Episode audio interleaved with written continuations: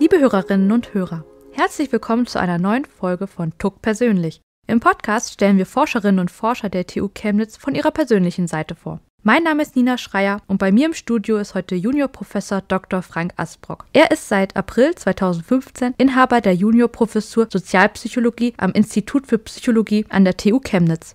Bevor er zu uns kam, absolvierte er sein Psychologiestudium an der Universität in Bielefeld und erhielt danach in Bielefeld ein Promotionsstudium im Graduiertenkolleg Gruppenbezogene Menschenfeindlichkeit. Nach einem kurzen Zwischenstopp als wissenschaftlicher Mitarbeiter am Lehrstuhl für Sozialpsychologie an der Universität in Jena schloss er seine Promotion in Bielefeld ab. An der Universität Marburg erhielt er ein Postdoc-Stipendium und forschte und lehrte in der Marburger Arbeitsgemeinschaft Sozialpsychologie, ebenfalls mit dem Schwerpunkt gruppenbezogene Menschenfeindlichkeit. Und jetzt ist er hier bei uns. Herr Asbrock, schön, dass Sie heute unser Gast sind. Ja, vielen Dank für die Einladung. Auf YouTube habe ich gesehen, dass Sie auch mal als Science Slammer aufgetreten sind. Wie kam es dazu? Ja, der Auftritt kam äh, über eine Anfrage von einer Gruppe, die hier in Chemnitz Science Slams organisiert, außerhalb der Uni. Und da wurde mal einer gemacht mit äh, Juniorprofessoren ausschließlich. Und wir haben das in der Mensa gemacht und das war natürlich vor allem studentisches Publikum. Und genau, und so kam es dazu, dass ich da mal aufgetreten bin. Über was haben Sie gesprochen? Ich habe ein paar Studien aus meiner Forschung vorgestellt. Ich arbeite ja zu, wie Sie schon gesagt haben, gruppenbezogene Menschenfeindlichkeit, so zu Vorurteilen und Diskriminierung und äh, Bedrohungswahrnehmung und habe da ein paar Sachen in, äh, versucht, in eine dramaturgische Abfolge Folge zu bringen und ähm, das dann vorgestellt und so gesagt, wozu ich arbeite und was da so rausgekommen ist. Recht verkürzt natürlich, damit es unterhaltsam ist, aber es hatte schon einen wissenschaftlichen Gehalt. Wie war das so für Sie, das erste Mal auf der Bühne zu stehen? Es war so ein bisschen wie eine Vorlesung in einem extrem schlecht ausgeleuchteten Hörsaal, weil es war ja dunkel äh, und die Lichter haben ja mich angeleuchtet und ich habe nicht gesehen, wer da vor mir sitzt, aber es war ziemlich voll und äh, genau, ich war schon sehr aufgeregt, das muss ich sagen. Also ich war wesentlich nervöser als vor einer Vorlesung, weil ich ja das Gefühl hatte, ich muss ja nicht nur den äh, Menschen da ein bisschen Wissen vermitteln, sondern ich muss das ja auch noch unterhaltsam tun. Das hat mich schon äh, ein wenig äh, unter Druck gesetzt. Ich kann mir das total gut vorstellen, wenn die Leute dafür bezahlt haben und dann will man denen auch was bieten. Ja, ja, gut, dass es keine Studiengebühren gibt, sonst hätte ich das jedes Mal. Könnten Sie sich denn vorstellen, so einen Science Slam auch als Format zur Wissensvermittlung in Ihren Vorlesungen zu verwenden? Ja, also im Prinzip ist es ja so ein, so ein, so ein Science Slam ja nichts anderes als eine, eine, Vorlesung, so sehr komprimiert und natürlich wesentlich mehr auf Unterhaltung getrimmt, aber es geht ja schon darum, Wissen zu vermitteln und, und so ein bisschen was über Forschung zu erzählen. Und ich könnte, also so wie ich meine Vorlesung aufbaue, versuche ich auch immer, die so zu äh, gestalten, dass die Studierenden interessiert dabei bleiben. Also ähm, ich meine, ich habe es vielleicht mit der Sozialpsychologie ein bisschen einfacher durch die Themen, die ich bearbeiten kann, als Leute, die jetzt irgendwie was extrem Abstraktes oder Trockenes machen. Aber aber so versuchen so ein bisschen äh, unterhaltsame Elemente in die Vorlesung reinzubringen und so die Studierenden unter anderem so die Studierenden bei der Stange zu halten, das versuche ich schon und deswegen ist der Schritt von diesem Unterhaltungsformat zu einer richtigen Vorlesung schon so ein bisschen fließend teilweise. Das soll natürlich nicht heißen, dass ich nur Faxen machen würde in der Vorlesung, aber äh, das ein paar Elemente mit reinzubringen, finde ich schon gut. Das ist, glaube ich, auch für die Studierenden ganz angenehm. Würden Sie denn noch einmal gerne als Science Slammer auftreten? Nee, ich glaube nicht. Also ich habe noch mal eine Anfrage bekommen, das zu machen, aber das ist halt sehr zeitaufwendig für mich, muss ich zugeben. Und ich möchte, wenn ich das mache, das auch wirklich äh, vernünftig machen, muss mich dann auch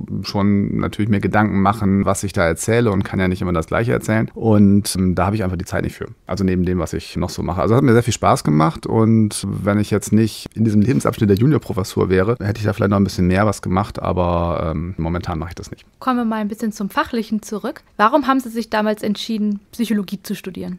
Ich habe mich in der Schulzeit als Jugendlicher und dann in der Oberstufe irgendwann schon so immer so für so psychologische Themen interessiert. Also beispielsweise hatten wir in der Schule Pädagogik, das fand ich sehr interessant als Fach. Wir hatten keine Psychologie oder sowas in der Art. Aber da haben wir halt viele psychologische Themen äh, besprochen und das war immer so eins der Fächer, die mich am meisten interessiert haben. Ich habe dann irgendwann angefangen, so ähm, als Jugendlicher so PM zu lesen, dieses Jugendwissenschaftsmagazin. Und dann äh, kam es immer mehr, dass ich mich da vor allem die psychologischen Themen interessiert haben. Also wie funktionieren Menschen? Warum handeln sie sie so, wie sie handeln und auch so schon Verbindungen so in, in biologische Richtung rein. Das, das fing ja auch dann langsam an. Wollte dann eigentlich Sozialarbeiter werden und bin dann zum Berufsinformationszentrum gegangen. Das konnte man ja damals noch nicht übers Internet alles kriegen, die Informationen und habe mich dann informiert und fand da eigentlich auch nur die Psychologie-Sachen interessant und diese ganzen Sachen mit, mit Rechtsgrundlagen und, und alles, das fand ich dann nicht so spannend. Bin dann nach Hause gekommen und habe meinen Eltern gesagt, ich möchte Psychologe werden und hatte mich dann natürlich dann auch darüber informiert. Und so ist das dann gekommen, dass ich das äh, angestrebt habe zu studieren. Wie fanden das Ihre Eltern? Auch die fanden das ganz gut. Die konnten konnten sich da nicht so wirklich viel darunter vorstellen. Die wussten, dass es sowas wie Psychotherapeuten gibt, ähm, aber hatten auch nicht so eine wirkliche Vorstellung, was das, was man da außerdem noch mitmachen konnte. Und damals wollte ich auch noch Psychotherapeut werden. Also das war schon mein, mein Ziel. Ich habe, bevor ich studiert habe, eine Ausbildung als Krankenpfleger gemacht in der Psychiatrie und auch mit dem Ziel, ähm, mich auf dieses Psychologiestudium vorzubereiten. Also ich wollte danach Psychologie studieren. Mein Abi war aber eben nicht gut genug, um das direkt zu tun. Und dass ich Wissenschaftler werden wollte und auch in die Sozialpsychologie gegangen bin, das kam dann erst später.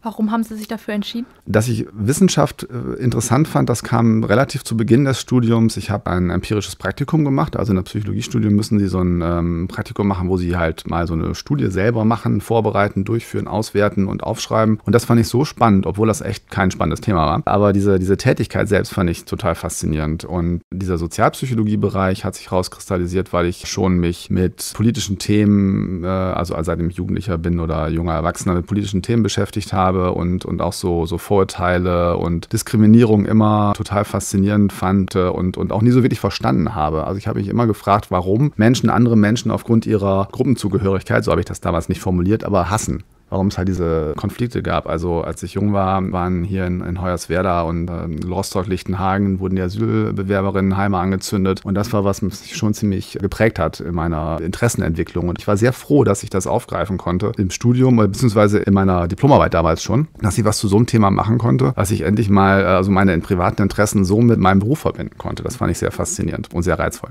Zahnärzte, Steuerberater oder Anwälte kennen das. Im Verwandten- und Bekanntenkreis sind sie gefragte Ansprechpartner. Wollen Leute auch von Ihnen mal einen Rat in psychologischen Angelegenheiten? Eher nicht. Was, glaube ich, weniger an meiner, ähm, äh, an der Kompetenz, an dem Mangel an Kompetenz liegt, der mir unterstellt wird, sondern als Sozialpsychologe ähm, ist es nicht so wie bei so klinischen Psychologen. Ich glaube, wenn ich klinischer Psychologe wäre, würde das häufiger vorkommen oder in einer Beratung arbeiten würde oder sowas, dass Leute mal sagen, ja, ich habe hier Probleme mit meinen Kindern oder meine, meine Mutter ist komisch oder ich bin komisch oder irgendwie sowas in der Art. Aber als Sozialpsychologe bin ich eher so mit meinen Anmerkungen eher so nervig manchmal, wenn ich dann immer sage, naja, das kann man so pauschal nicht behaupten und na, man kann das nicht über Frauen so sagen oder solche. Also wenn irgendwie, wenn so Klischees aufkommen, dann ähm, oder, oder Stereotype kommuniziert werden, neige ich halt eher dazu zu sagen, naja, das geht halt nicht und das stimmt halt nicht, weil es ist nur ein Stereotyp, weil aus diesen und diesen, diesen Gründen. Und das ist eher so, dass Leute mich dann lieber nicht hören, weil ich dann vielleicht eher die Stimmung runterziehe oder sowas. Glauben Sie denn, dass es besser geworden ist mit den Vorurteilen und den Klischees? Dass es weniger gibt, meinen Sie? Genau, Oder, also, also, gerade durch die ganzen Gender-Debatten und den ganzen Entwicklungen. Also wenn ich so ähm, äh, mich in sozialen Netzwerken bewege, in den wenigen, in denen ich bin, habe ich das Gefühl, dass es nicht so ist. Aber ich glaube schon, dass es Verschiebungen gibt natürlich. Also offene Vorurteile, wie sie geäußert wurden vor 20, 30 Jahren oder so, das gibt es so nicht mehr oder selten. Das sind nur noch wenige Menschen, die das tun. Also ich weiß, dass ich in jungen Jahren ins Fußballstadion gegangen bin, da wurden schwarze Spieler mit Bananen beworfen und mit, äh, also hier in Deutschland Deutschland und mit, äh, mit Affenlauten begleitet, das finden sie nicht mehr. Dafür haben sie natürlich Homophobie noch und nöcher im Fußballstadion. Also das äh, hat sich halt verschoben. Aber da gibt es schon sehr große gesellschaftliche Veränderungen und ich glaube, vieles ist subtiler geworden. Ich glaube, viele Sachen sind auch nicht mehr vorhanden. Also es gibt natürlich viel mehr Offenheit für verschiedene Lebensformen, sexuelle Orientierung, äh, religiöse Toleranzen, äh, wobei das sich wahrscheinlich schon wieder ein bisschen verschiebt. Oder auch was Geschlechterunterschiede angeht oder eben nicht Unterschiede, wie Männer und Frauen äh, leben möchten. Aber insgesamt würde ich nicht sagen, dass das alles unbedingt nur besser geworden ist. Also es ist noch ein weiter Weg, auf dem wir uns befinden. Also ich glaube, meine Forschung ist jetzt nicht überflüssig geworden dann werden sie ja gar nicht arbeitslos. ja. werden immer Arbeit haben. Ja, das ist einerseits ist das schade, dass zu diesem Bereich äh, wahrscheinlich immer Forschung äh, notwendig ist, aber ähm, natürlich finde ich es halt auch faszinierend. Aber ich arbeite ja unter anderem auch so zur Intervention oder eben zur Bekämpfung von solchen Vorurteilen, was man dagegen machen kann. Und das ist mir natürlich sehr, sehr wichtig und sehr wichtiger Bereich rauszufinden. Nicht nur gibt es das und das ist toll, dass das gibt, das finde ich ja gar nicht schön, das rauszufinden, sondern was kann man dagegen machen. Kommen wir nochmal kurz zum Persönlichen zurück. Wenn Menschen erfahren, dass sie Psychologe sind, gehen sie dann anders mit ihnen um? Merken Sie da was? Na, es kommt so, wenn ich Menschen kennenlehre, also neue Menschen kennenlerne, dann äh, kommt vielleicht schon mal sowas wie, oh, sind Psychologe, da muss ich ein bisschen aufpassen, was ich sage oder so, weil uns Psychologinnen und Psychologen ja gerne unterstellt wird, dass wir im Studium so, ähm, so einen Röntgenblick bekommen oder irgendwie hell sehen können oder durch Leute durchgucken. Und ich glaube, dass ich schon anders mit Leuten vielleicht rede oder mir, anders, oder mir andere Gedanken mache, wenn ich jemandem zuhöre, als jemand das tut, der jetzt so gar nichts mit Psychologie oder mit, damit zu tun hat oder das gar nicht so interessiert, wie andere Leute so sind. Aber ich analysiere Leute nicht ständig das kann ich überhaupt nicht. Und andere Leute benehmen sich nicht wirklich anders. Also von mir hat jetzt keine Angst, weil ich Psychologe bin. Vielleicht aus anderen Gründen, aber nicht, weil ich Psychologe bin. Sie sind damals von Marburg nach Chemnitz gewechselt. Ist Ihnen die Umstellung schwer gefallen? Ja, schon, aber vor allem, weil wir also als Familie unseren Freundeskreis natürlich hinter uns lassen mussten. Das war schon eine große Umstellung, weil wir hatten halt viele Freunde und Bekannte dort und wenn von denen auch jetzt inzwischen selber einige weg sind, äh, war es natürlich schon schade, die zu verlassen und hier wieder neu anzufangen. Und ich habe halt zwei kleine Kinder und äh, da ist es halt auch nicht so einfach, so irgendwo so reinzukommen, so schnell. Und das war schon, äh, wir waren sehr froh, dass wir da ein großes Netzwerk hatten und das war schon ein bisschen schade, dass wir das verlassen mussten. Und natürlich ist Marburg schön, also da kann man lässt sich jetzt nicht bestreiten, das ist eine schnuckelige Stadt, aber ich war eigentlich auch ganz froh, in eine etwas größere Stadt zu ziehen, muss ich zugeben. Äh, weil Marburg ist halt eine Universität mit ein paar äh, Leuten drumherum, die nicht in der Universität sind. Also das ist halt eine riesen Uni und wenn da kein Semester ist, dann ist da auch wirklich nichts los. Chemnitz ist halt schon ein bisschen größer. Was ich äh, bei meinem ersten Eindruck in Chemnitz wirklich überraschend fand, war, dass hier auch trotz der Größe nicht viel los ist. Also jetzt so auf der Straße meine ich so. Wenn Sie so die Fußgängerzone gehen, da ist es halt immer leer, beziehungsweise die Straßen sind so breit, dass die Leute sich dermaßen verteilen, dass man das Gefühl hat, hier ist wirklich sehr, sehr wenig wenig äh, los. Das fand ich so ein bisschen schade am Anfang. Und äh, was mich wirklich schon an Chemnitz stört, tatsächlich ist, dass die, die Offenheit anderen Menschen gegenüber, jetzt auch anderen Gruppen gegenüber hier eine andere ist, als jetzt in Marburg beispielsweise oder als auch in Bielefeld war. Also das ist, äh, es fällt mir natürlich als Vorurteilsforscher besonders auf, dass hier sowas wie Rechtspopulismus und, und, und noch extremere Formen Rechtsextremismus hier eine ganz andere, in ganz andere Offenheit auftritt, als das in Marburg war oder in, in anderen Städten, in denen ich gelebt habe. Das ist wirklich schon was, was ich schwierig finde finde und auch äh, sehr, sehr schade finde. Ich finde es auch schade, weil dann so ein bisschen der Ruf auch der Stadt darunter leidet und auch dadurch der Ruf der anderen Menschen, die hier wohnen, leidet. Ne? Das ist eigentlich total schade. Das ist ein Problem. Es ist natürlich auch ein Problem für die Leute, die davon betroffen sind. Also es ist einfach nicht schön, diskriminiert zu werden und irgendwelche Ängste aus äh, und, oder nicht willkommen äh, geheißen zu sein, ist einfach kein schönes Gefühl.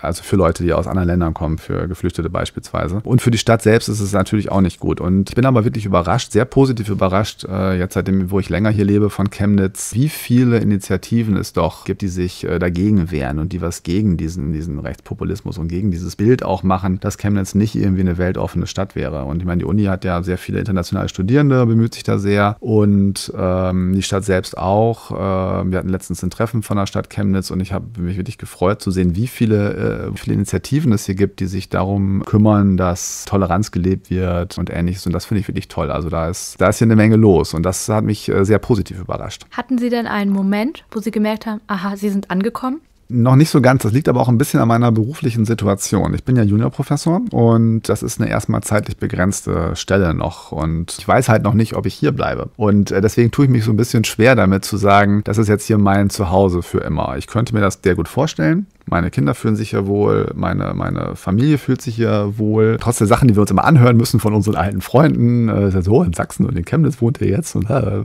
aber wir finden das schon, schon schön hier und wir wohnen gerne hier. Aber ich kann jetzt nicht so einen Moment ausmachen, wo ich sage, jetzt bin ich hier angekommen. Aber ich glaube, falls es so sein sollte, dass ich mal hier, äh, also weiß, dass ich für immer hier bleiben würde, also beziehungsweise die Professur kriegen würde, sowas in der Art, dann würde ich mich hier schnell zu Hause, also richtig zu Hause fühlen. Also ich fühle mich ja schon zu Hause. Es ist nicht so, dass ich das mich nur als Gast fühle hier. Aber dieses Ankommengefühl, Gefühl, da, da fehlt noch dieser Moment zu, wir müssen nicht mehr weiter.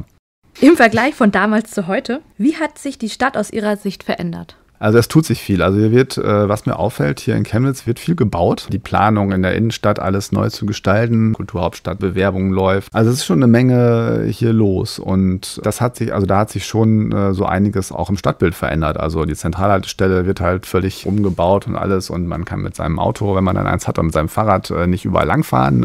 ansonsten hat sich, also habe ich jetzt nicht so viel wahrgenommen, dass sich jetzt viel verändert hat, weil es ist ja auch, sind ja auch erst nur drei Jahre. Da ist jetzt ja auch nicht so, passiert ja auch nicht so viel. Und ich bin schon ziemlich eingebunden in Dinge wie auf der einen Seite meine Arbeit und auf der anderen Seite meine Familie, sodass ich gar nicht so viel Zeit habe, wie ich gerne hätte, mich äh, noch mit der Stadt selbst und anderen äh, Freizeitaktivitäten zu beschäftigen. Aber ich bin gespannt, also wo es hingeht in Zukunft.